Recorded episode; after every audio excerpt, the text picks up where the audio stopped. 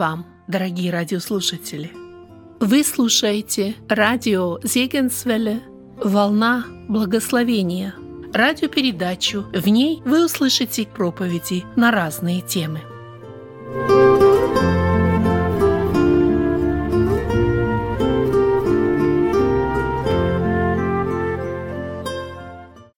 Друзья, позвольте сделать переход от богопознания к небу. Э, в моем детстве дедушка рассказывал один случай из жизни одного известного проповедника Таулера, проповедник прошлых веков. Однажды он почувствовал такую необходимость больше знать о Боге или больше знать Бога. Хотя он был успешным евангелистом, и много людей пришли ко Христу через его служение.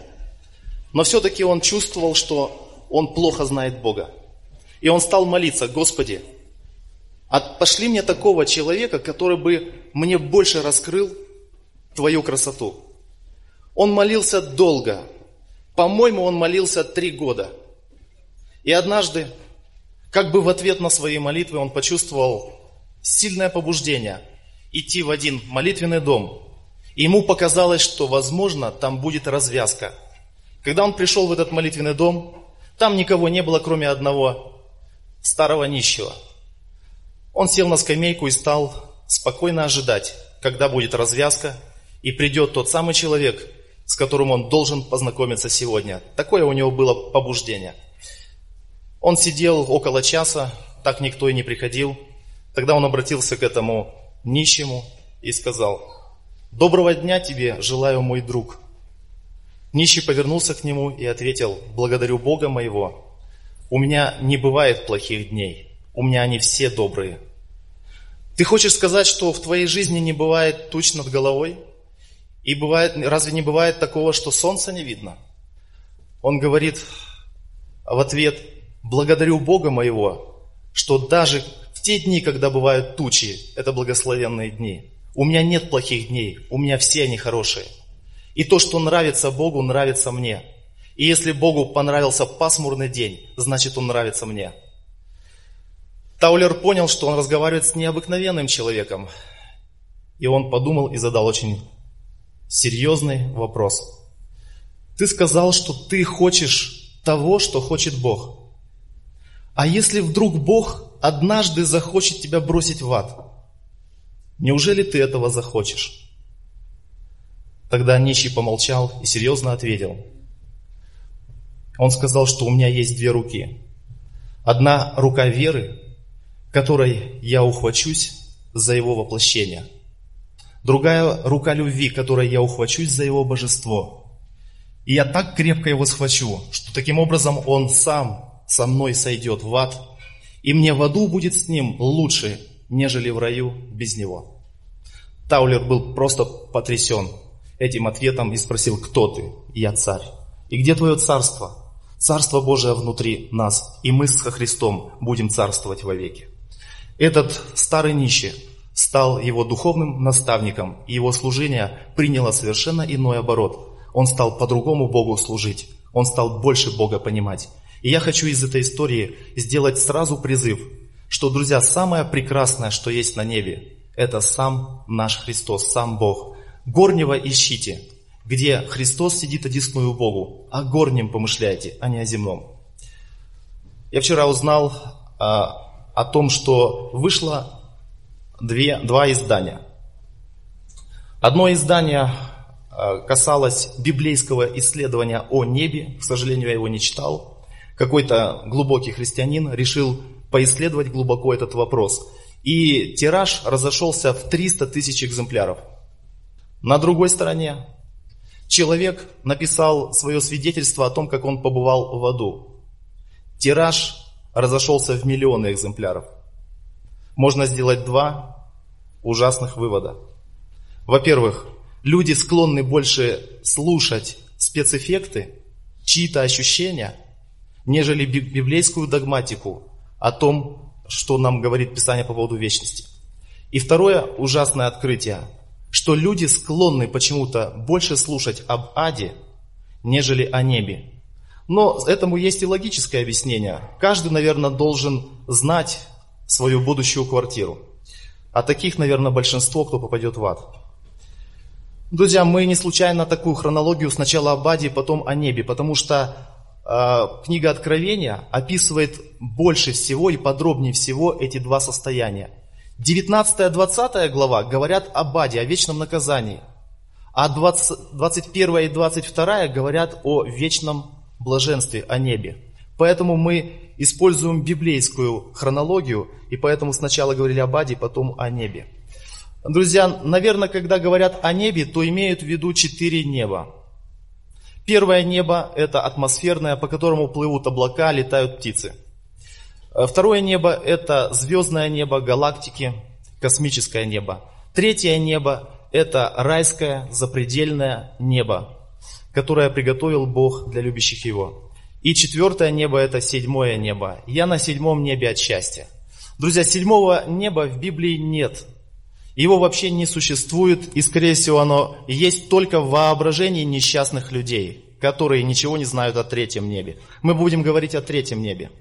Друзья, я хочу вспомнить а, один э, очень серьезный караван, который шел с, э, в сторону Иерусалима, возглавляла этот караван царица Савская. Это серьезный караван. Было множество благовоний. Было много драгоценных камней. Было много золота, которое она везла с собой. И я думаю, что там была очень серьезная охрана. Она шла в Иерусалим, чтобы познакомиться с Соломоном и посмотреть, действительно ли так, как говорят о Соломоне, или это все только слухи. Скорее всего, это слухи. И она пошла посмотреть своими глазами. Если бы сегодня такой караван, э, допустим, пришел в Сакраменто, я думаю, что там столько было бы охраны, столько полицейских и рой вертолетов, потому что там было очень много драгоценностей. И вы знаете, наверное, в Иерусалиме не сильно удивились всему этому множеству, потому что Иерусалим жил в благоденствии. Они с этим были знакомы в повседневности, все было устроено. И вот когда царица Савская увидела стройность слуг, что они кушают. Она увидела богатство, прежде всего она увидела мудрость, всю мудрость Соломона написано. И когда все она на это посмотрела, во что одеваются его слуги, и написано, что она больше не могла себя удерживать. И она сказала, мне даже и в половину не рассказали того, что я здесь увидела. Друзья, если земной человек, который жил за сотни километров от другого земного человека, пришел, посмотрел своими глазами, и для него это было легким шоком. И она сказала, что мне даже и в половину не рассказали о твоей славе. То что говорить о нас, когда мы придем к царю царей? И то, что сейчас мы будем слышать, я, просто, я точно знаю, что это детский лепет. То есть моя проповедь это детский лепет о небе. Потому что я там не был. И я не могу чего-то подробного рассказать. Поэтому мы будем использовать только библейский текст и ориентироваться только на Писание. Друзья, э, можно ли вообще размышлять о небе? И вообще, что мы можем там наразмышлять? Или же, или же это все просто так, абстрактно? Просто знаем, что есть, и все, размышлять о нем не надо. Ведь мы, если начнем размышлять, это же касается наших воображений, нашей фантазии. Нужны ли они вообще или нет? Кто как думает? Никак? нужно. Само Писание говорит, во-первых, о горнем помышляйте. А есть примеры в Библии, когда кто-то о горнем помышлял? Евреям 11 глава. Авраам, он искал горнего. Он искал города, художником и строителем которого был Бог.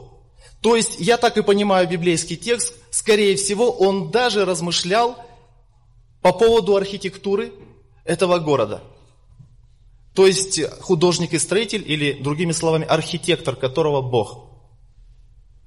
Я был в некоторых ваших э, местах, мне очень они понравились, я первый раз в жизни видел некоторые города, очень красиво. И когда мы были в парке сафари в Сан-Диего, я вслух просто Бога прославлял за такую неописуемую красоту. Я никогда этого не видел, я просто вслух прославлял Бога. Друзья, если на земле существуют такие места, от которых ты вслух прославляешь Бога, то там бесконечно лучше, несравненно лучше. Друзья, э, кто покаялся, имеет очень важное, важное досто, э, достояние. Это гражданство. Филиппийцам 3.20 написано, ваше же жительство на небесах. То есть наше гражданство вообще не американское и не российское. Наше гражданство на небесах. Вы знаете, гражданство имеет большую роль в земной жизни – Наверное, у вас есть свои какие-то приоритеты, преимущества, имея американское гражданство. У вас въезд в страны более свободный, чем с Россией. И я думаю, что многие люди дорожат американским гражданством. А в древности гражданством, наверное, дорожили еще больше, особенно во времена написания Нового Завета. Римское гражданство давало очень много прав – ну, например, римского гражданина не могли наказать, подвергнуть э, физическому наказанию. Помните, да, Павел говорит, нас, римских граждан, хотите, без суда и следствия, э, они испугались, потому что римский гражданин не мог подвергнуться физическим наказаниям. Кроме того, э, римляне имели право на наследство, участвовать в политических акциях. Государство могло поддерживать какими-то пособиями, продовольствием. Очень большой набор э, преимуществ от римского гражданства. И помните, э, Лисий за большие деньги его приобрел. То есть достаточно было иметь отца римлянина для того, чтобы стать римским гражданином. Если мать э, римлянка, недостаточно было для того, чтобы стать римским гражданином. Итак, римское гражданство имело большое значение в первом веке. Друзья, но римское гражданство ничто. Его можно было, кстати, утратить в то время. Небесное гражданство несравненно выше. И мы, друзья, имеем очень много преимуществ, только почему-то мы мало ими пользуемся. Бог дал нам власть быть чадами Божьими, и мне кажется, что многие чада Божии мало пользуются своей властью. Друзья, Христос говорит о том, что наша радость, она привязана к книге жизни. Пришли ученики с радостью, да, нам и бесы повинуются. У нас столько успехов было в служении, у них столько было чувств, столько эмоций. А Христос как бы тормозит их эмоции и говорит, ваша радость неправильно привязана, не к тому. Мы часто испытываем радость, когда у нас что-то получилось. Получилось в служении, получилось засвидетельствовать. Кто-то из людей расположился, и нас э, наполняет радость. Друзья, но это не основная радость у христианина. Основная радость должна быть привязана к книге жизни. Друзья, несколько слов об э, ограниченности нашей в понимании. То есть то, о чем мы вообще сейчас говорим, оно просто ну, не укладывается в наш мозг. Мы настолько примитивно можем рассуждать, и все равно надо, даже примитивно, но надо рассуждать о небе, потому что о горнем помышлять. Я слышал такой случай, может быть вы тоже его слышали, как один пожилой человек ехал со своим сыном, которому было лет 20, юноша, в поезде. И вот они сидят в купе, э, в это же купе сели муж с женой молодые, и там происходит такая странная картина. Молодой человек, юноша, сын этого пожилого, смотрит в окно и говорит, папа, такие лужайки. Папа, смотри, речка. Папа, смотри, овечки пасутся. И муж с женой переглянулись, думают, что такое, что, куда мы попали, что это за... И когда этот молодой человек вышел из купе, продолжая наслаждаться тем, что он видит из окна, то муж с женой обратились к этому пожилому, который все это время молчал. И они говорят, а вы не пробовали в клинику обратиться? Вы не пробовали, ну, как-то к медикам, может быть, они помогли бы, ну, выразили свое сожаление, сочувствие, что у него такой сын. И этот отец ответил очень коротко, мы только что из клиники. Он был слепорожденный, и он прозрел. Друзья, я думаю, что мы будем радоваться, как дети, когда попадем на небо. Вот это да, вот это да, и каждая, каждую секунду бесконечно. Вот это да. Друзья, я думаю, что такое будет, такое блаженное удивление сопровождать вечно э, каждого спасенного. Вообще, друзья, мы не можем рассказать слепорожденному о том, например, что такое красный цвет. У него даже ассоциации нету. Вы будете ему там, как бы вы ни доказывали, ни показывали, он просто вас не поймет. Он никогда не видел красного цвета, он вообще не видел цветов, и у него вообще нету даже представления в мозгу о том, что такое цвета. И что бы ему там ни рассказывали, каким бы простым языком, он все равно не поймет, потому что у него нет даже ассоциации, что такое цвет. То же самое, я думаю, и у нас. У нас даже нет такого представления о том, что там будет. Хотя детали некоторые Писание нам говорит, и мы этих деталей коснемся. Один ребенок э, слепой после операции упрекнул родителей, почему вы мне не рассказывали, что так все красиво за окном? И родители со слезами, дитя наше, ну что толку рассказывать, ты все равно бы ничего не понял. Я думаю, это похоже на нашу ситуацию. А вообще, друзья, на небесных спецэффектах сегодня тоже делаются деньги. Многие не только в аду побывали, но и претендуют на то, что они побывали в раю. Например, э, учение адвентистов седьмого дня, оно очень сильно привязано к их э, лидеру, к их пророчице Елене Уайт. И говорят, раньше так было, не знаю, как сейчас, если не верит человек пророчествам этой э, учительницы, то значит членом АСД ты не можешь быть. Не знаю, как сейчас. И э, я читал журнал «Баптист Украины» за 27 год. Приводится диспут между нашим братом э, Зюбановым, баптист, на нашей стороне, и со стороны адвентистов Дудко, проповедник. Встреча произошла в баптистском молитвенном доме. И, друзья, это был очень серьезный диспут, и я подумал, что многие бы на месте нашего брата не устояли бы, потому что настолько четко, настолько хорошо апеллировал текстами Священного Писания этот адвентист. И знаете, казалось, что они как бы на равных, но немножко перевес был на стороне нашего брата. И потом, когда брат Зюбанов говорит, а давайте поговорим о вашей пророчице и о ее пророчествах. И тогда он сошел с кафедры, ушел из дома молитвенного, и диспут прекратился. По всей видимости, этот адвентист знал, что это слабое место у адвентистов, в то время, когда они очень держатся за эти пророчества. И там примерно такое, когда я попала на небо, я увидела, э, значит, стол большой, там э, плоды с древа жизни лежали на столе. Я увидела Иисуса, Он мне улыбнулся.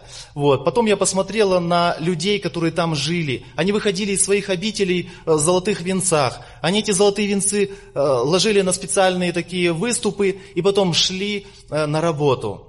И на вопрос, на чем они там пахали полян, на лошадях или сами, они затрудняются ответить.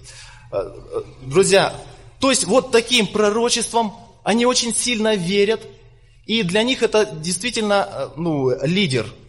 И ее труды сегодня очень почитаемы и уважаемы. Э, друзья, но брат Зюбанов правильно привел место Писания, самое удачное к данному случаю, э, чтобы от бабьих басней мы отвращались. Я думаю, что на этом, на этом не стоит не стоит сосредотачиваться на каких-то исследованиях тех, кто там побывал. Он ее обличил за то, что у него на небе появилась похоть плоти, сразу к столу предложения, ей проголодалась, там сразу похоть плоти у нее. Иисус ей там улыбнулся, в то время как многие апостолы падали, там рука только прикоснется, только ангела увидят. Даниил пал э, на землю и заболел, просто заболел от встречи с ангелом. Там столько было в Библии, вот Иоанн, да, потрясении, там ангел его укреплял, чтобы он хоть был в состоянии общаться. То есть это такой запредельный мир, где обычный ангел может просто повергнуть нас в шок. В такой, что мы, нам нужна будет поддержка со стороны Бога, чтобы это выдержать. Вот такой запредельный мир, куда мы стремимся. А, друзья, вообще э, по поводу неба очень трудно подобрать сравнение. И Библия об этом как раз и говорит. Павел э, филиппийцам 1.23 говорит так, э, о своей, э, о готовности к смерти. Он говорит, желаю разрешиться и быть со Христом, ибо это несравненно лучше. Значит, получается, сравнений очень трудно или вообще невозможно найти на земле каких-то сравнений. Парк сафари это не сравнение. Невозможно найти сравнение на земле. Там несравненно лучше. Но все-таки, друзья, я думаю, что нам для того, чтобы э, настроиться, размышлять, мы будем пользоваться какими-то ну, земными э, сопоставлениями для того, чтобы просто настроить нас на размышления. Один брат-служитель сказал, что о э, значит, житейском мы должны говорить духовно. То есть на какие-то наши заботы смотреть с духовной стороны. И говорит, о духовном мы должны говорить житейски. Друзья, именно то, что делал Христос. Он открывал небесные истины на простом языке притч. Для того, чтобы было хоть немножко что-то людям понятно из небесных тайн. И такой вот использовал Христос прием, притчи, для того, чтобы раскрывать тайны. Э, друзья, 1 Иоанна 3.2, очень хорошее место, которое говорит о том, что мы не, не, не знаем, просто не знаем, что там будет. 1 Иоанна 3.2. «Возлюбленные, мы теперь дети Божии, но еще не открылось, что будем. Знаем только, что когда откроется, будем подобны Ему, потому что увидим Его, как Он есть. Еще не открылось». Друзья, нам еще не открылось. И какой бы здесь проповедник ни стоял, какие бы труды и исследования о небе мы не читали, нам еще не открылось. И с этим нужно просто согласиться, смириться. Само Писание об этом говорит. Э, значит, третье. Состояние блаженства, как написано в э, конспектах ваших. Состояние блаженства. Друзья, я думаю, что блаженство, оно будет на всех уровнях. Духовное, телесное, тела будут даны, такие, как у Христа. А, блаженство, ну, тоже, я думаю, языком это тяжело и вообще невозможно передать, что такое блаженство. Может быть, кто-то испытал хотя бы какой-то кусочек, какую-то капельку. А, у моего дедушки было такое переживание. И потом я нашел, что в истории у христиан были подобные переживания, они были временного характера, и о них мы не проповедуем. Я просто вскользь я не хотел бы эту историю рассказывать, потому что, ну, чтобы вы не подумали, что христианин должен этого состояния искать. Тем более, что там была инициатива со стороны Бога, и он этого не искал. Он однажды пережил очень глубокое прощение своим врагам. Он очень сильно захотел их простить. И он их простил. Это было в его комнате.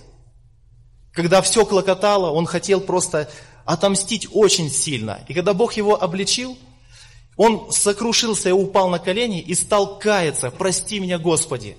Он после молитвы захотел просто всех обнять, этих врагов, расцеловать их.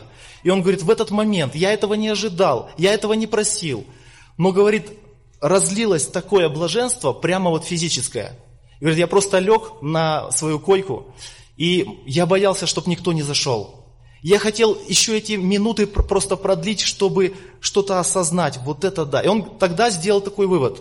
Если я такой грешный, такой недостойный, даже физически ощутил э, кусочек, маленький кусочек неба, что такое блаженство, я просто не представляю, что будет там.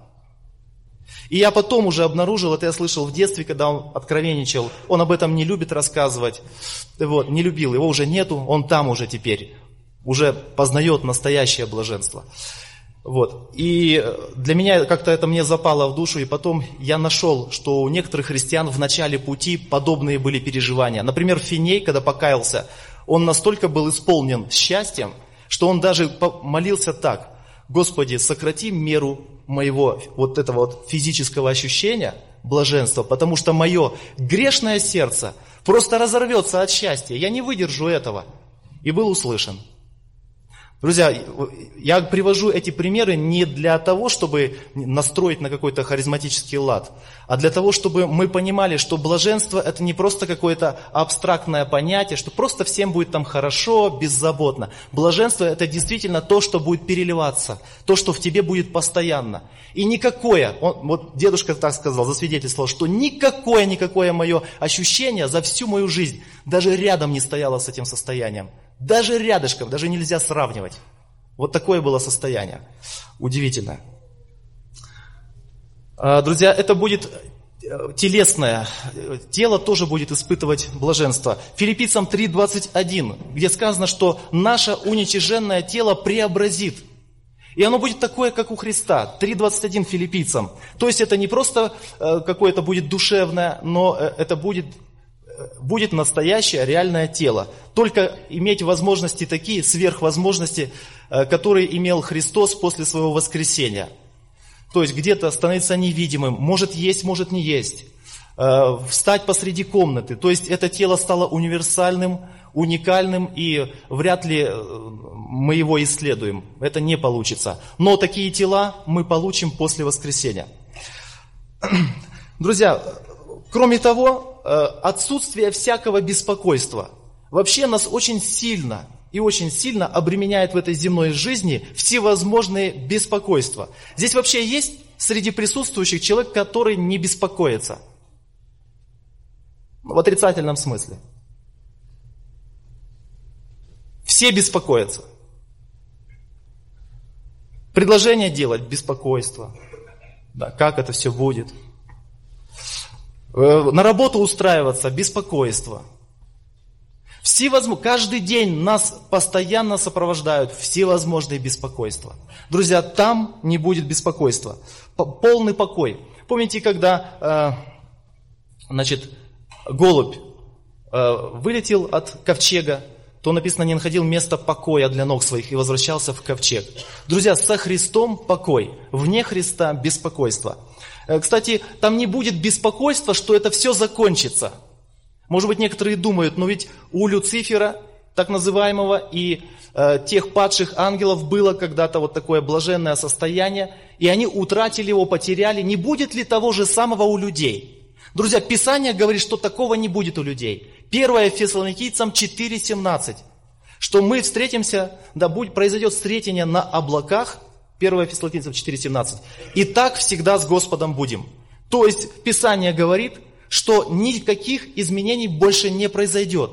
Поэтому тот, кто на земле сделал свой выбор, в небе он уже перед выбором не будет поставлен. Это будет всегда. Это не будет прекращаться, и там не будет, вот там действительно невозможно потерять спасение.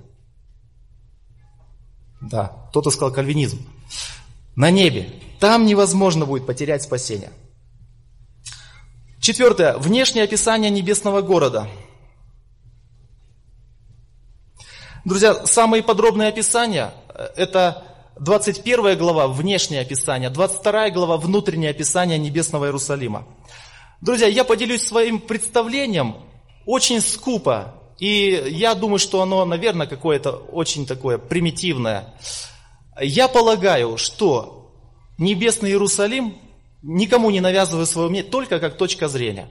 Скорее всего, небесный Иерусалим это не будет, так сказать, ну, в рамках небесного Иерусалима вся жизнь будет протекать и больше нигде не будет. Я понимаю так, что город спускается. Прежнее э, небо и прежняя земля миновали, будет новая земля. И я думаю, что то, что Иоанн видит спускающимся его, то значит, э, получается, сближение происходит с чем-то, с чем-то. И я думаю, что вот эта новая земля, на которую спускается небесный город Иерусалим. И коль ворота не будут там закрываться, скорее всего, курсирование и жизнь через городские ворота будет осуществляться. Это мое представление, никому не навязываю, может быть, я не прав. То есть не, не стенами будет вся жизнь ограничена. Я думаю, что там будет бесконечно много пространства. Значит, слова такие, моря уже не будет. Как мы уже сказали, что не будет никакого беспокойства. Друзья, даже Тихий океан, он далеко не тихий. Сколько там было смертей, сколько там было штормов э, на нашем Тихом океане. А, интересно, друзья, почему моря не будет? Я это связываю с контекстом. Почему моря не будет на небе? Написано так, в 20 главе 13 стихом. «Тогда отдало море мертвых, бывших в нем, и смерть и ад отдали мертвых, которые были в них». То есть, если там не будет смерти и ада, здесь море стоит в одном ряду с, со смертью и адом. То есть, получается, что вот эта э, тройка, смерть, ад и море – это то, что отдает мертвых, и этого всего не будет на небе. И я так связываю с контекстом, моря уже не будет. То есть не будет мертвецов, не будет беспокойства. Море – это образ бушующих масс. Из моря выходит зверь на арену мировой истории, именно из моря. Э, море – это что-то такое бушующее и восстающее против Бога. Такой был образ в древности у моря. То есть там на небе ничего этого не будет. Ни беспокойства, ни восстаний, ни мятежей, ни мертвецов. Моря уже нет. Друзья, по поводу драгоценных камней. э, которыми украшены основания стены. Я не имею какого-то ведения по поводу, как сказать, важности или эксклюзивности этих драгоценных камней. Но есть богословы, например, Рогозин, он связывает эти драгоценные камни с чем-то, с путем развития христианина. И вот, например, э, да, первое основание э, – яспис. Яспис, э, в виде ясписа изображен сам Христос. То есть все а, стоит на основании Христа. Вообще весь христианский путь, все стоит на основании Христа. Но это больше аллегорически. Я думаю, что можно иметь в виду такие размышления. Второе основание – это сапфир. Сапфир синий и голубой. То есть, как только ты познакомился со Христом, доверил Ему свою жизнь, для тебя обеспечено небо. Ты записан в книге жизни, которая на небе. Синий-голубой цвет, сафир. Третье основание. Третье основание. Халкидон. Халкидон белого цвета. Когда ты пришел ко Христу и получил запись в книге жизни, Бог дал тебе белые одежды. Ты стал чистым в глазах Бога. Одежды праведности одел. Четвертое основание – смарагд. Смарагд зеленого цвета или изумруд, по-другому говоря. У христианина начинается путь развития, рост. Зеленый цвет – цвет роста. Пятое основание. Белая поверхность на черной основе. Э, сардоникс. То есть э, сразу христианин обнаруживает, что в его жизни происходит борьба двух природ. Белая и черная в нем бьется. И, ну, я думаю, что можно так, такие аллегории, аллегориями рассуждать. Хотя я думаю, все намного будет глубже, чем мы сейчас это примитивно говорим. Э, седьмое, то есть шестое основание я только несколько. Сардолик. Цвет темной крови. Даже когда христианин падает, согрешает, как мы вчера слышали, кровь Иисуса Христа очищает нас от всякого греха. Это путь жизни христианина. Седьмое основание – хризолив. Светло-прозрачный, зеленый, с густым оттенком золота. Идет переплавка. Идет у христианина работа над ним. Бог его переплавляет, готовит его к небу. Восьмое основание – верил. Голубой, но более темный и прозрачный, э, чем сафир, символизирует мир. И так далее, так далее. Я не буду на этом долго останавливаться. Друзья, я думаю, что можно иметь в виду эти рассуждения. И, скорее всего, драгоценные камни, они что-то будут э, символизировать, кроме того, что они дают блеск и красоту. Друзья, ворота жемчужные. Все знают, как э, жемчуг добывается. Я сначала расскажу историю про самый большой жемчуг. Кто слышал про самую большую жемчужину в мире. В 30-х годах она была найдена на, возле Филиппинских, Филиппинских островов. И э, находка эта исполнена трагизмом. Один юноша, сын вождя племени местного, он э, как раз, э, видимо, зарабатывал на поиске жемчужин. И однажды, когда он совершил свое очередное э, значит, ныряние, он увидел огромную жемчужину в раскрытом виде. И он до нее доплыл и потянул за ней руку. И когда он потянул руку, чтобы нащуп, нащупать там жемчужину, то створки этого моллюска захлопнулись, и его рука оказалась в тисках. Он не смог ее освободить и утонул. Потом отправились на поиски, начали нырять, искать, где этот бедный юноша. Нашли. Нашли моллюск и человек, висящий над моллюском. Достали моллюска, достали человека, похоронили. И, друзья, оказалось, что это ужасных размеров жемчужина, неправильной формы, она получила название жемчужина Аллаха. Потому что э, вид этой жемчужины такой, как будто бы вот человеческое лицо и челма на голове. И так прозвали ее жемчужина Аллаха, как будто мусульманин там какой-то. И я про себя подумал, да, действительно, когда люди за чужими религиями ищут какой-то жемчужины, какой-то драгоценности где-то в каких-то земных религиях, я думаю, что их судьба намного исполнена большим трагизмом, чем у этого юноши. Но когда человек ищет другого жемчуга, небесного, неземного, этот человек, его ожидания будут щедро вознаграждены. Итак, этот моллюск весил 300 килограмм. Это гигантский моллюск. И в основном раковина очень много весила. Сама жемчужина весила 6 килограмм 350 грамм. Это самая большая жемчужина. И она находится у одного человека, он ее спрятал. И эксперты оценивают ее в 40 миллионов долларов. Говорят, что представители посланцы Бен Ладена просили продать Бен Ладену эту жемчужину за 60 миллионов долларов, и он ее не продал. Вот такая цена жемчужины, которая весит 6 килограмм 350 грамм. Друзья, какова цена жемчужных ворот? Кто может измерить эту цену? Я понимаю так духовный смысл жемчужных ворот. Итак, друзья, все понимают, откуда происходит жемчуг. Жемчуг – это плод страданий.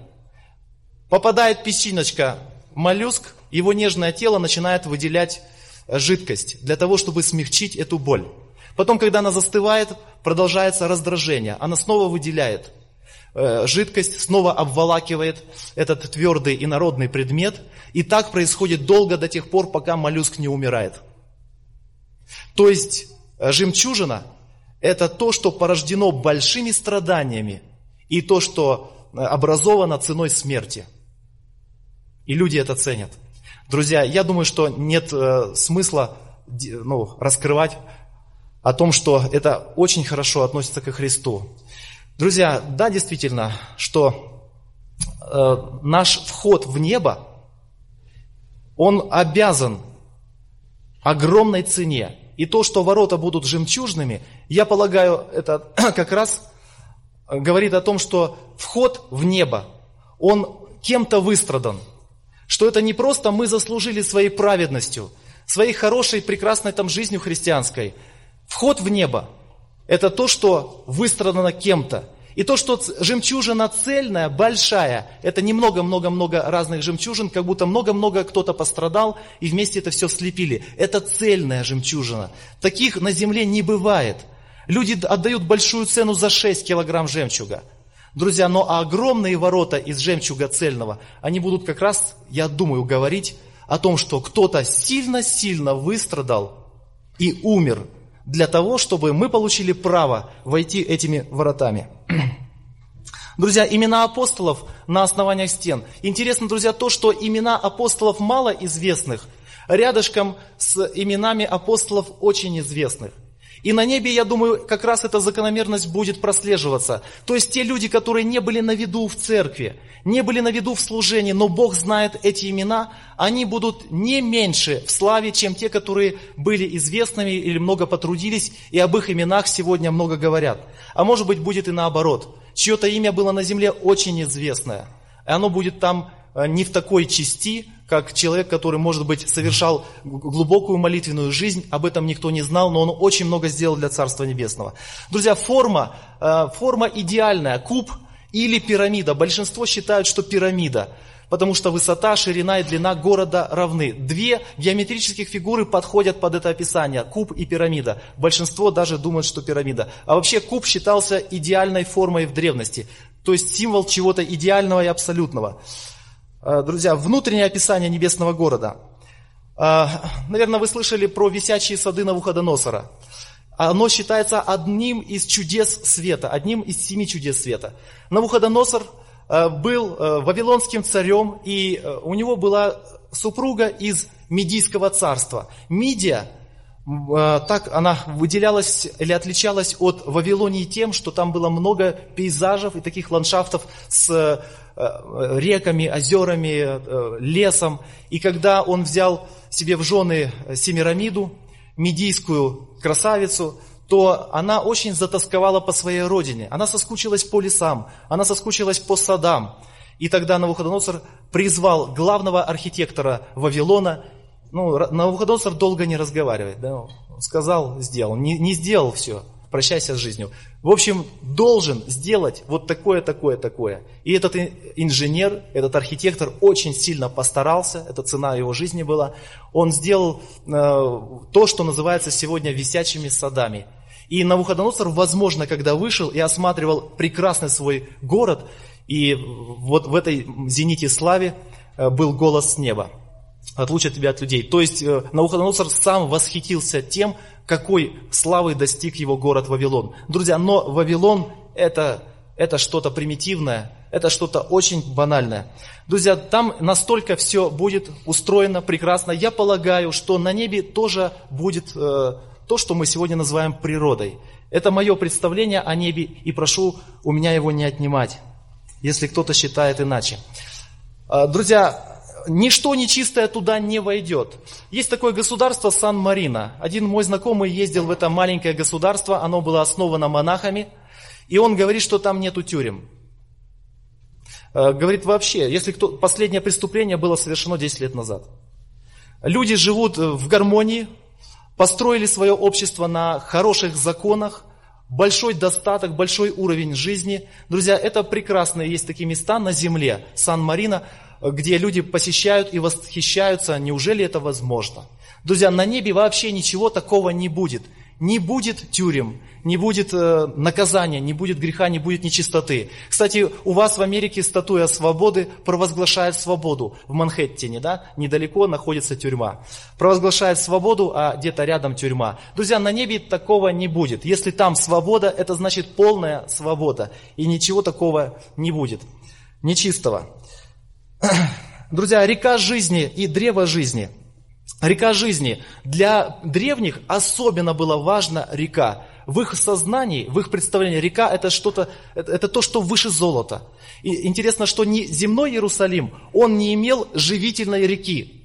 Поток Кедрон, который находился в Иерусалиме, да, или рядышком с ним, то он не насыщал нужд питьевых жителей Иерусалима. Были там две купальни, Силам и Вифезда, но они служили чисто в оросительных э, целях, э, мелиоративных. Нельзя было пить.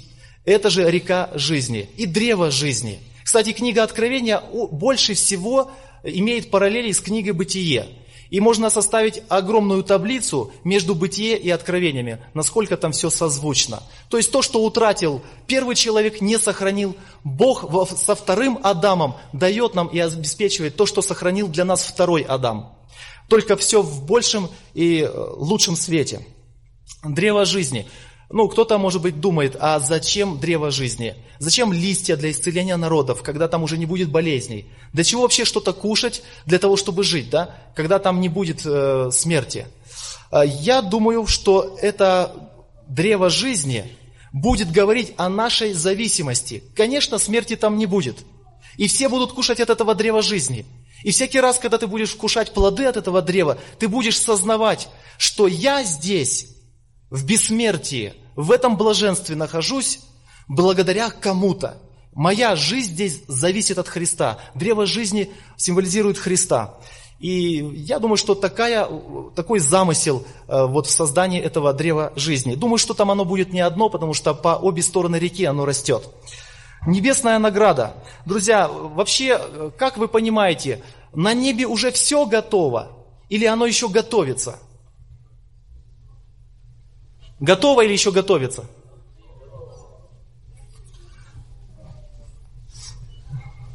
Смотрите, места, тексты. Она уже, э, небесная награда приготовлена и еще готовится. И тот, и другой вариант правильный. Уже готово. Евреям 11.16. Бог город приготовил.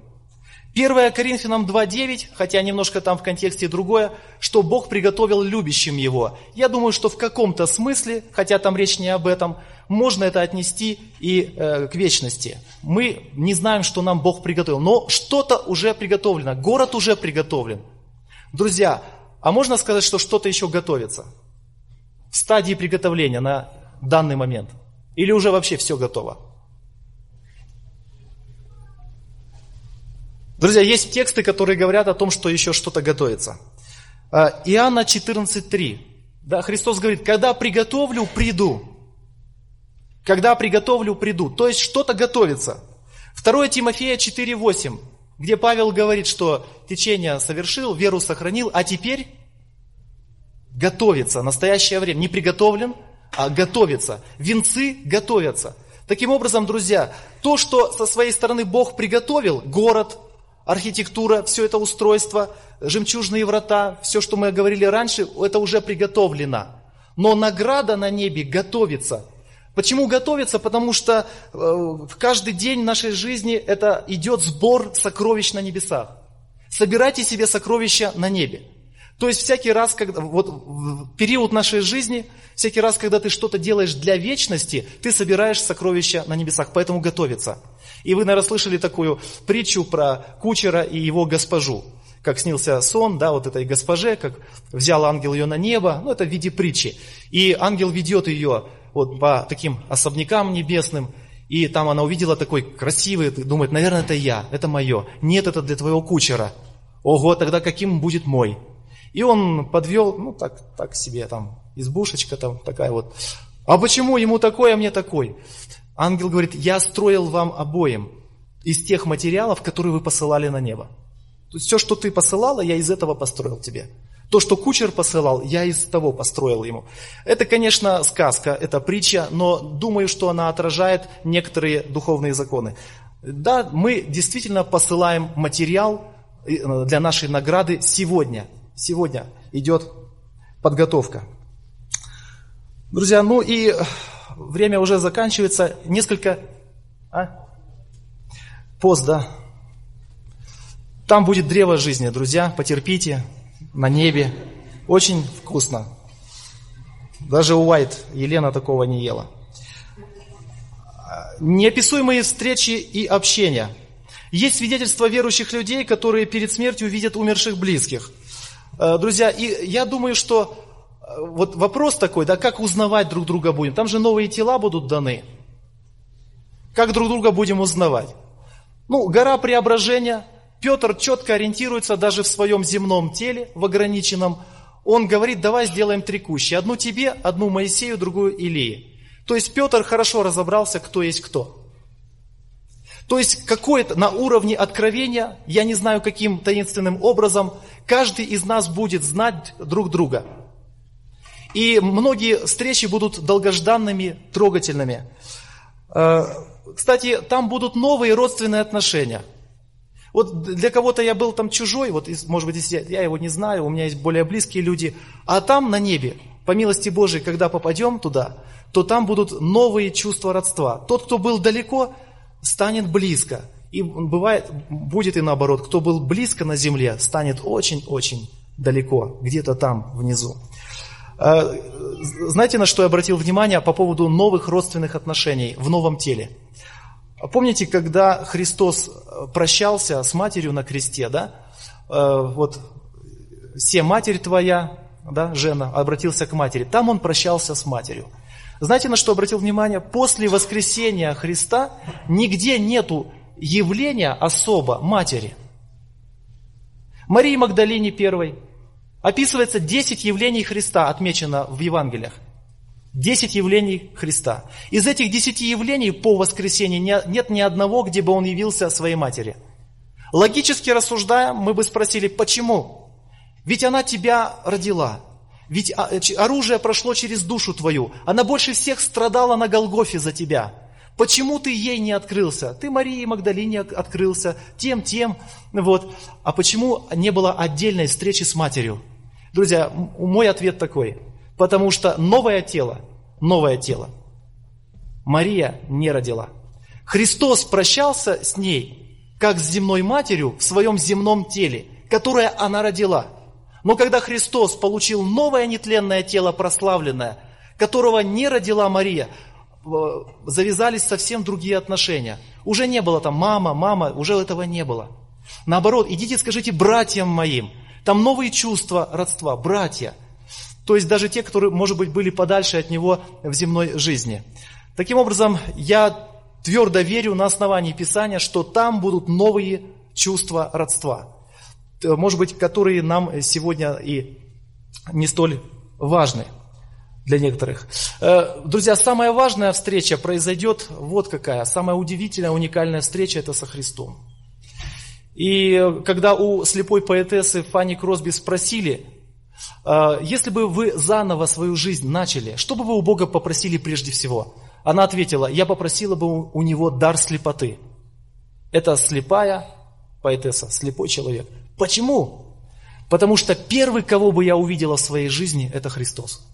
Такой был ответ Фанни Кросби. Глубокий человек, 8 тысяч произведений, Бог через нее очень сильно э, действовал и оставил большое наследие христианству. Глубокий человек – а, друзья, по поводу э, пищи, пища. А, будет, кроме древа жизни, я думаю, что будет что-то такое, но эта пища не будет как потребность для того, чтобы восстанавливать и обновлять клетки умершие. Э, пища в духовном понимании, она имеет какое значение? Выражение глубокого единения. Пасху совершают, да, семья, выражают свое глубокое единение. Все переживают за первенца, единство выражают, общими переживаниями живут. Вечеря, да, Господня. Мы почему вкушаем хлеб и вино из чаши? Не потому что мы голодные. Кто голоден, пусть ест дома, написано, да? Почему мы участвуем в вечере? Потому что кушать хотим? Нет, потому что этим самым мы выражаем свое единение со Христом и друг с другом во Христе. И таким вот именно назначением будет пища. Не для того, чтобы поддерживать там, или клетки восстанавливать, тела будут другими, клетки неумирающими, если можно так сказать, или нельзя так сказать. Но пища будет э, иметь другое назначение – Христос говорит, да, Ладикийской церкви, если кто отворит, войду к нему и буду что делать с ним? Вечерить с ним. Вот вечеря со Христом э, – это праздник для души. Вечерить со Христом. Э, ну, по поводу языка. Точно знаю не украинский, друзья, точно. Могу доказать Писанием, что не украинский. Отметьте себе. Э, можно не читать, я ссылку скажу, 2 Коринфянам, 12 глава, с 1 по 5 стих. Не обижайтесь, кто с Украины переехал. Но я точно, я говорил, что я буду на Писание ориентироваться. Не на личные откровения. Э, друзья, Павел, быв на третьем небе, слышал неизреченные слова, которые нельзя передать земным языком. Не на иврите, не на каком-то, где больше всего было христиан, не на самом певчем на земле, неизреченные слова. Слова будут, слова, речь будет, но земным языком она не передаваема. Ну, если так примитивно сравнить, вот, допустим, если два медика будут между собой там разговаривать по латыни, я ничего не пойму, о чем они разговаривают. У них своя тема, у них свои какие-то те, терминология, э, и я ничего не пойму, о чем они говорят. Это примитивное сравнение, я думаю, что там все глубже будет. Э, восьмой, восьмой пункт в ваших конспектах никогда не надоест. Друзья, на Земле тоже есть много вещей, которые нам никогда не надоедают. Вам надоедали, например, свежие новости. Никогда не надоедает. Что-то все слушать, все новенькое, новенькое, как афиняне, да? Никогда не надоедает. Друзья, там будет непрестанные откровения. Кстати, откровения будут давать нам э, больше эффекта блаженства – Помните, когда Христос спросил своих учеников, Симон, сын Ионин, не кровь и плоть открыли тебе, да? Блажен ты, Симон, сын Ионин. По поводу чего? За кого почитают меня люди? Одни за того, другие за того. А вы за кого? Ты Христос, Сын Бога Живого. Блажен ты, Симон, сын Ионин. То есть, смотрите, э, откровение связано с блаженством. Или блаженство связано с откровением. Мы будем, чем больше познавать нашего Господа, тем больше блаженства будет получать человек. Кстати, ангелы тоже этим заняты. И я даже сделал такое предположение на основании 3 главы Ефесянам, что они слушают наши проповеди. А, значит, по поводу занятий, думаю, что похоты там не будет. Не будет. Если адвентисты так, так себе рай представляют, то, наверное, это, это каторга скорее. Значит, друзья, последнее, что хотел сказать. Жизнь нужно рассматривать с позиции вечности.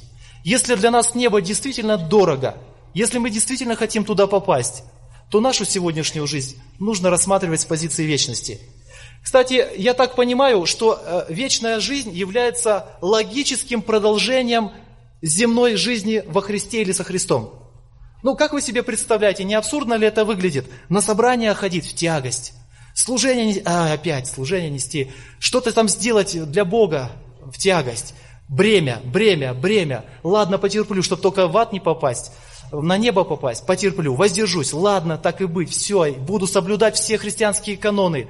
И потом раз на небе оказался, и все тебе нравится, служить Богу нравится, ничего для, для тебя уже не обременительно, все тебе уже нравится. Друзья, я думаю, что это абсурдно. То есть небо или вечная жизнь является логическим продолжением твоего христианства на земле. То есть, если ты здесь испытывал счастье общения со Христом, значит, у него должно быть логическое продолжение вечности, уже в абсолютном виде. А если для тебя это все было утомительно, для тебя жизнь христианина была какой-то, ну, каким-то бременем, участью, я думаю, что вечная жизнь как-то она нелогична по отношению к такому христианину. И напомню слова, да, сапожник сказал, когда его спросили, чем ты занимаешься, жду Христа, а между делом сапожничаю. Я думаю, вот христианин, который ждет неба. Я занимаюсь ожиданием Христа, вот мое занятие. А между делом я сапожничаю. А, ну, заключительные пожелания, друзья, какое будет? Многие ищут, куда переехать. И не по поводу служения, куда переехать по служению, а где лучше жить. И даже среди верующих очень много ищут, куда переехать. Кстати, в Америке я, ну так, мое наблюдение поверхностное, люди любят переезжать. Туда, туда, туда, где, и часто ищут, где лучше жизнь. И интересно вот э, что, когда они переезжают в тот город, который им полюбился, о, вот это город, вот здесь действительно жизнь, не то, что где я жил. Когда они туда переезжают, оказывается, что в этом городе тоже ищут, куда переехать, где лучше жизнь. И куда бы люди ни переезжали, везде, во всех городах ищут, куда бы переехать. Друзья, я, у меня желание такое, пожелание, чтобы мы искали небесного города. Авраам это четко понимал и на земле не искал постоянного себе места жительства. Пусть Господь поможет нам иметь такой же настрой, как у нашего отца по вере Авраама, искать небесного города. Аминь. Что скажет он вам, то сделайте. Иоанна 2.15 Вы слушали радио Зегенсвелле «Волна благословения», город Детмалт, Германия.